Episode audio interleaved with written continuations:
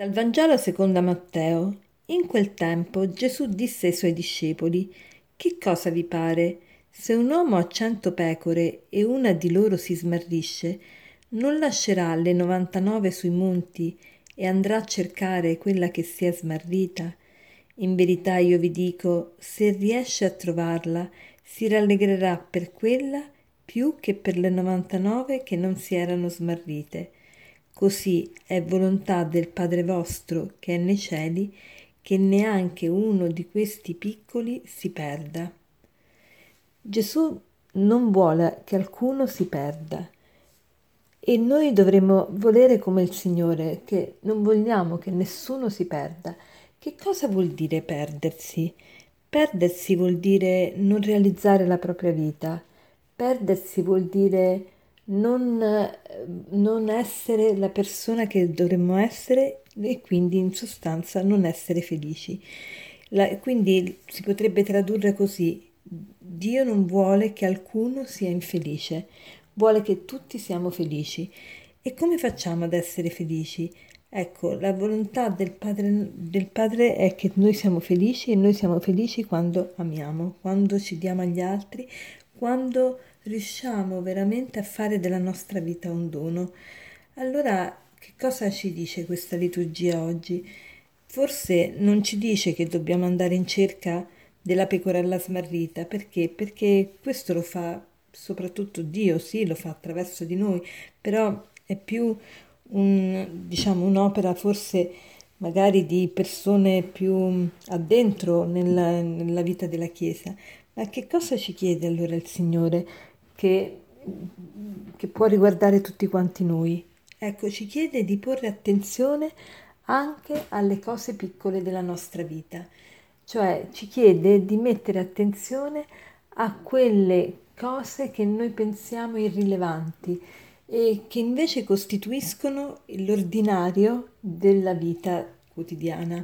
E questo è importante perché? Perché facendo così noi possiamo veramente raggiungere la meta che è quello di, di eh, raggiungere questa, questa pace, questa serenità, questa felicità.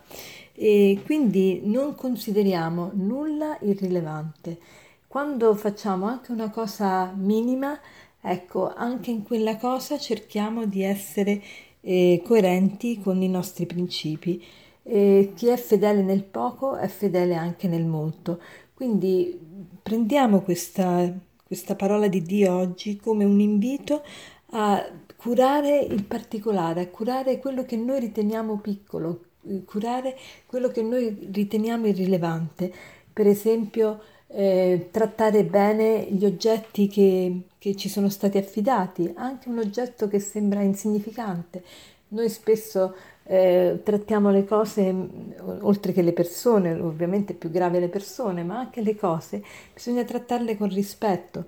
Invece molto spesso abbiamo una mentalità molto consumistica, non ce ne accorgiamo e quindi eh, abbiamo un modo di trattare le cose che non è con riverenza ed, ed è questo che c'è questo degrado in giro, quanto degrado, quanto se camminiamo per le strade di Roma, alle volte veramente è da vergognarsi, no? la noncuranza, la trascuratezza e molto dipende da noi, molto dipende da ciascuno di noi, molto dipende dal comportamento delle piccole, del, delle piccole azioni della, del quotidiano.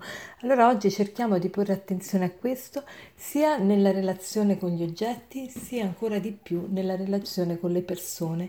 Quindi curiamo anche il semplice saluto, quando oggi andiamo al lavoro, diciamo buongiorno, diciamolo veramente buongiorno, cioè che veramente ti auguro una buona giornata e poi se chiediamo come stai, cerchiamo di essere veramente interessati alla risposta, perché oramai parliamo così, come stai, come un intercalare, come un, un modo di dire, ma non, non come un interessamento reale alle condizioni dell'altro. Ecco, se, se iniziamo a porre attenzione a queste piccole cose, eh, veramente noi possiamo fare una differenza e possiamo realizzare questa parola di Dio che oggi ci invita appunto a, non, a salvare tutto, a non trascurare nulla. E per concludere vorrei citarvi un aforisma che dice così. Il più piccolo atto di gentilezza vale più della più grande delle intenzioni. Il più piccolo atto di gentilezza vale più della più grande delle intenzioni. Di Gibran, Kahil Gibran. Buona giornata.